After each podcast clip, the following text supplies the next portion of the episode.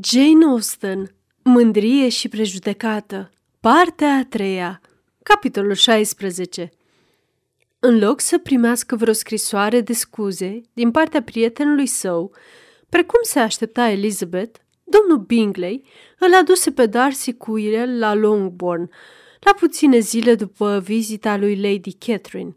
Domnii sosiră de vreme și înainte ca doamna Bennet să aibă timp să-i spună lui Darcy că o întâlnise pe mătușa lui, lucru care o speria teribil pe fica sa, Bingley, care dorea să rămână singur cu Jane, le propuse să se plimbe cu toții. Fură de acord.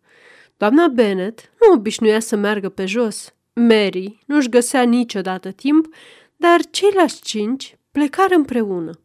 Bingley și Jane îi lăsară totuși pe ceilalți să le ia înainte. Rămaseră în urmă, în timp ce Elizabeth, Kitty și Darcy se văzură nevoiți să se amuze unii pe ceilalți. Vorbiră foarte puțin. Lui Kitty îi era teamă să discute ceva cu el. Elizabeth luă în secret o hotărâre disperată și poate că și el făcea la fel. Se îndreptară spre Lucas Lodge, deoarece Kitty era prea dornică să o viziteze pe Mary și cum nu credea că e indicat să meargă cu toții, când Kitty îi părăsi, Elizabeth merse în continuare, cu îndrăzneală, numai cu el. Acum era momentul pentru a-și îndeplini hotărârea și, după ce prinse curaj, spuse imediat, Domnule Darcy, sunt o ființă foarte egoistă și, de dragul de a aduce liniște propriilor mele sentimente, nu țin cont cât de mult le-aș putea răni pe ale dumneavoastră. Nu mă mai pot stăpâni apoi să nu vă mulțumesc pentru bunătatea fără seamăn față de sărmana mea soră. De îndată ce am aflat, am fost extrem de nerăbdătoare să vă cunosc și să vă aduc la cunoștință cât de recunoscătoare mă simt. Dacă ar fi știut și restul familiei mele, N-aș fi fost singura care să-mi exprim recunoștința. Îmi pare rău, extrem de rău, spuse Darcy, pe un ton mirat și emoționat, că ați fost informată de ceva ce poate, într-o lumină greșită, să vă aducă stânjeneală. Nu mi-am închipuit că în doamna Gardiner se poate avea așa puțină încredere. Nu trebuie să o criticați pe mătușa mea. Lipsa de echipzuință a Lidiei m-a făcut să pricep că sunteți implicat în această situație și, desigur, nu m-am liniștit până nu am aflat amănuntele. Dați-mi voie să vă mulțumesc încă o dată, în numele familiei mele întregi, pentru înțelegerea generoasă care v-a determinat să vă dați atâta osteneală și să suportați atâtea umilințe cu scopul de a-i găsi. Dacă vreți să mulțumiți, răspunse el, E mai bine să o faceți numai în numele dumneavoastră, că dorința de a vă face fericită s-a adăugat celorlalte motive care m-au călăuzit. Nu voi încerca să neg, dar familia dumneavoastră nu-mi datorează nimic. Oricât de mult îi respect, cred că m-am gândit numai la dumneavoastră. Elizabeth era prea încurcată pentru a mai spune un cuvânt. După o scurtă pauză, Însoțitorul ei adăugă, Sunteți prea generoasă pentru a glumi cu mine. Dacă simțămintele dumneavoastră sunt la fel ca în aprilie trecut, spuneți-mi de îndată. Sentimentele și dorințele mele au rămas neschimbate, dar un singur cuvânt din partea dumneavoastră mă va face să plec pentru totdeauna. Simțindu-l peste măsură de agitat și de stânjenit, Elizabeth se forță să vorbească și imediat, deși nu foarte cursiv, îl lăsă să înțeleagă că sentimentele sale suferiseră o schimbare atât de considerabilă față de momentul la care se refera el, încât o făceau să primească cu recunoștință și bucurie renoitele sale asigurări. Fericirea pe care i-o dădea acest răspuns era atât de mare, cum nu mai simțise niciodată înainte și, cu această ocazie, el se exprimă cu emoție și căldură, cum se presupune că ar face orice om foarte îndrăgostit. Dacă Elizabeth ar fi putut să-i întâlnească privirea, ar fi văzut cât de bine îi stătea expresia de sinceră încântare ce se răspândise pe chipul lui. Dar, deși nu putu să-l privească, putu să asculte, iar el îi vorbi despre sentimente care, drept dovadă a însemnătății pe care ea o avea pentru el, făcuseră ca dragostea lui să devină mai prețioasă cu fiecare clipă.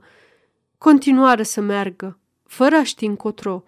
Erau prea multe de gândit, de simțit și de spus pentru a mai da atenție vreunui alt lucru. Ea află curând că înțelegerea lor de acum se datora străduințelor mătușii lui, care chiar trecuse pe la el atunci când se afla la Londra și îi relatase despre călătoria sa la Longbourn, motivul acesteia și esența discuției sale cu Elizabeth, insistând cu emfază asupra vorbelor ei care, după părerea senioriei sale, dovedeau îndeosebi siguranță și îndărătnicie, având speranța că această relatare îl va convinge pe nepotul ei să-i renuiască cererea pe care ea o refuzase. Dar, din nefericire pentru domnia sa, efectul fusese exact opus. Asta m-a învățat să sper, spuse el, așa cum nu mi-am permis să sper vreodată înainte. Știam destul despre firea dumneavoastră pentru a fi sigur că, dacă ați fi fost absolut și irrevocabil hotărâtă împotriva mea, i-ați fi spus lui Lady Catherine deschis și cu franchețe. Elizabeth se înroși și râse, răspunzându-i, Da, știți destul despre franchețea mea pentru a mă crede capabilă de asta. După ce v-am jignit atât de tare, nu puteam avea scrupule în a vă jigni în fața tuturor rudelor dumneavoastră. Ce ați spus despre mine și nu am meritat? Căci, deși acuzațiile dumneavoastră au fost greșit fondate, bazate pe premise incorrecte, purtarea mea față de dumneavoastră, pe vremea aceea, merita cel mai sever reproș. A fost de neiertat. Nu mă pot gândi la asta fără oroare. Nu ne vom certa pentru partea cea mai mare de vină din seara aceea, spuse Elizabeth. Purtarea niciunuia, dacă analizăm strict, nu ar fi reproșabilă, dar de atunci noi amândoi, sper, am devenit mai politicoși. Nu mă pot împăca atât de ușor cu mine însumi. Amintirea a ceea ce am spus atunci, a purtării mele, a manierelor mele, a cuvintelor mele din toată acea perioadă, e acum, deși au trecut multe luni, extrem de dureroasă pentru mine. Dojana dumneavoastră, atât de întemeiată, nu o voi uita niciodată. Dacă v-ați fi purtat ca un gentleman, acestea au fost cuvintele dumneavoastră. Nu știți, abia dacă vă puteți imagina cum am chinuit, deși a trecut ceva timp, recunosc, până am fost destul de rezonabil să le recunosc justețea. Eram, desigur, foarte departe de a mă aștepta ca vorbele mele să vă fac o impresie atât de puternică. Nu am avut nici cea mai mică idee că vor fi percepute în felul acesta. Vă cred cu ușurință. Mă credeați atunci lipsit de orice simțământ normal. Sunt convins de asta. N-am să uit niciodată schimbarea chipului dumneavoastră când mi-ați spus că nu aș fi putut să mă adresez dumneavoastră în vreun mod care să vă facă să mă acceptați. Oh, nu repetați ce am spus atunci. Aceste amintiri nu sunt deloc bune. Vă asigur că am fost mult timp profund rușinată pentru asta. Darcy pomeni de scrisoarea lui. V-a făcut ea, spuse el. V-a făcut ea să vă schimbați îndată părerea despre mine? Citind-o, ați dat cât de cât crezare celor ce cuprindea? Ea îi explică efectul pe care l avusese asupra sa și cum, treptat, toate fostele sale prejudecăți fuseseră alungate. Știam, spuse el, că ceea ce scrisesem trebuie să vă facă să suferiți, dar era necesar. Sper că ați distrus scrisoarea. Era o parte, în special începutul, pentru care mă îngrozesc că ați avea puterea să o recitiți. Îmi pot aminti câteva cuvinte care, în mod justificat, v-ar putea face să mă urâți. Scrisoarea va fi cu siguranță arsă, dacă vi se pare esențial pentru păstrarea stimei mele, dar, deși amândoi avem motive să credem că părerile mele nu sunt total intolerabile, sper să nu se schimbe atât de ușor pe cât sugerați dumneavoastră. Când am scris epistola, spuse Darcy, credeam că sunt perfect detașat și calm, dar de atunci m-am convins că o scrisesem într-o stare de teribilă amărăciune. Scrisoarea, probabil, a început pe fondul amărăciunii, dar nu s-a terminat la fel. Încheierea e generozitatea însăși, dar nu vă mai gândiți la scrisoare. Sentimentele persoanei care a compus-o, ale celei care a primit-o, sunt atât de diferite față de cum erau atunci, încât orice lucru neplăcut legat de ea trebuie să fie dat uitării. Trebuie să învățați ceva din filozofia mea. Gândiți-vă la trecut, numai în măsura în care asta va aduce bucuria. Nu pot să mă încred într-o altă filozofie. Amintirile dumneavoastră trebuie să fie atât de fără de reproș, încât mulțumirea ce se naște din ele nu e filozofie, ci mai mult inocență. Dar cu mine nu e la fel. Amintirile dureroase mă vor deranja și nu pot, nu trebuie să fie respinse. Am fost egoist toată viața, în practică, deși nu și în principiu. Copil fiind, am fost învățat ce era corect, dar n-am fost învățat să-mi corectez firea. Mi-au fost date principii bune, dar am fost lăsat să le aplic cu mândrie și vanitate. Din păcate, ca fiu unic, pentru mulți ani unicul copil, am fost răsfățat de părinții mei, care, deși buni, tatăl meu în special, era numai bunăvoință și amabilitate. M-au încurajat aproape. M-au învățat să fiu egoist și arogant, să nu-mi pese de nimeni în afară de cercul propriei familii, să am o părere mizerabilă despre restul lumii, să-mi doresc cel puțin să am o părere mizerabilă despre inteligența și valoarea celorlalți în comparație cu inteligența și valoarea mea. Așa am fost de la 8 la 28 de ani. Și așa ar trebui să fiu încă dacă nu ați fi fost dumneavoastră, scumpă și dragă Elizabeth. Ce nu vă datorez eu dumneavoastră? Mi-ați dat o lecție grea, într-adevăr, la început, dar cât de utilă. Prin dumneavoastră am aflat modestia. Am venit la dumneavoastră fără nicio îndoială că voi fi acceptat. Mi-ați arătat cât de sărace erau toate pretențiile mele de a mulțumi o femeie demnă, de a fi mulțumită. Erați atunci convins că vă voi accepta? Într-adevăr eram. Ce veți crede despre vanitatea mea?" Am crezut că doreați și așteptați omagiile mele. Purtarea mea trebuie să fi fost greșită, dar nu în mod intenționat, vă asigur. N-am vrut niciodată să vă decepționez, dar starea mea de spirit mă poate face adesea să greșesc. Cât trebuie să mă fi urât după seara aceea? Să vă urăsc. Am fost nervos, probabil, la început, dar mânia mea a început curând să o ia într-o altă direcție.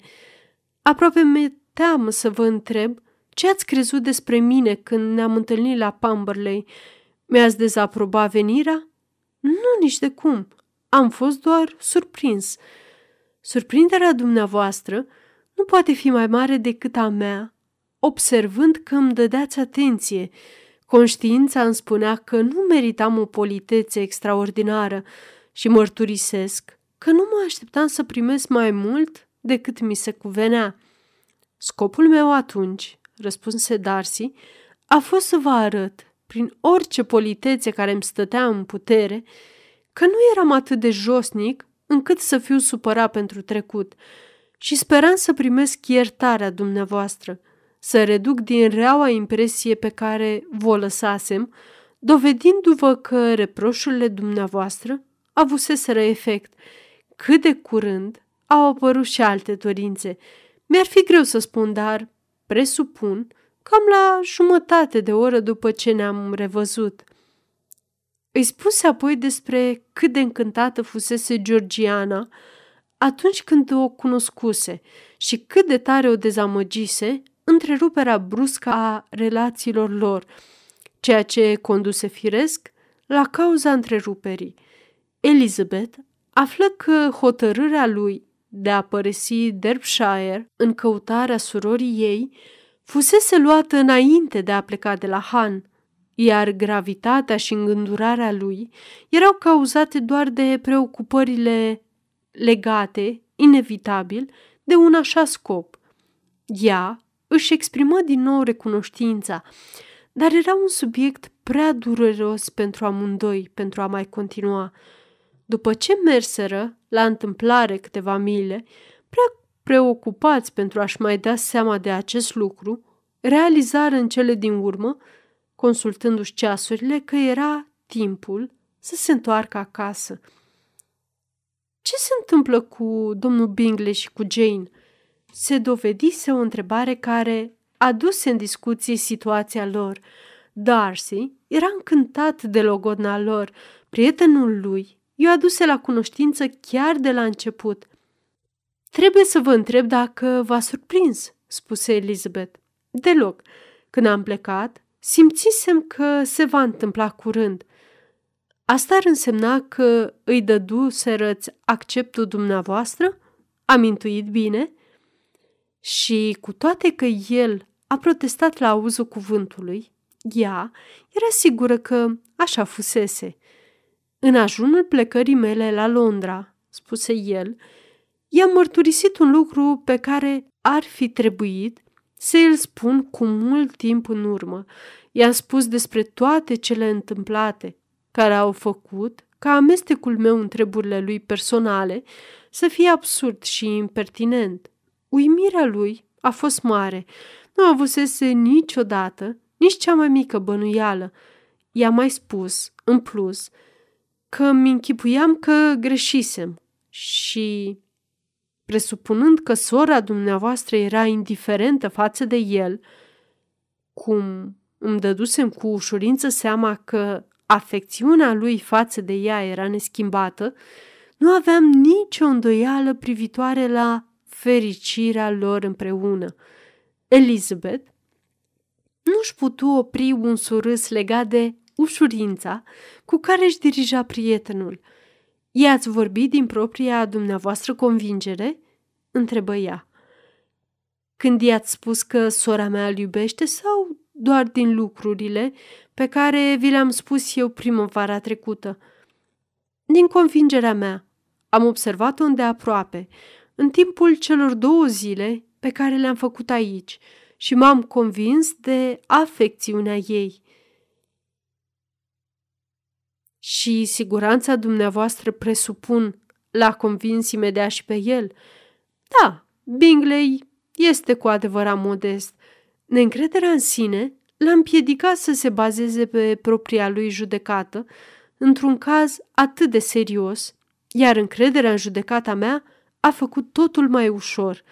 Am fost forțat să mărturisesc un lucru care, pentru un timp și nu fără dreptate, l-a liniștit.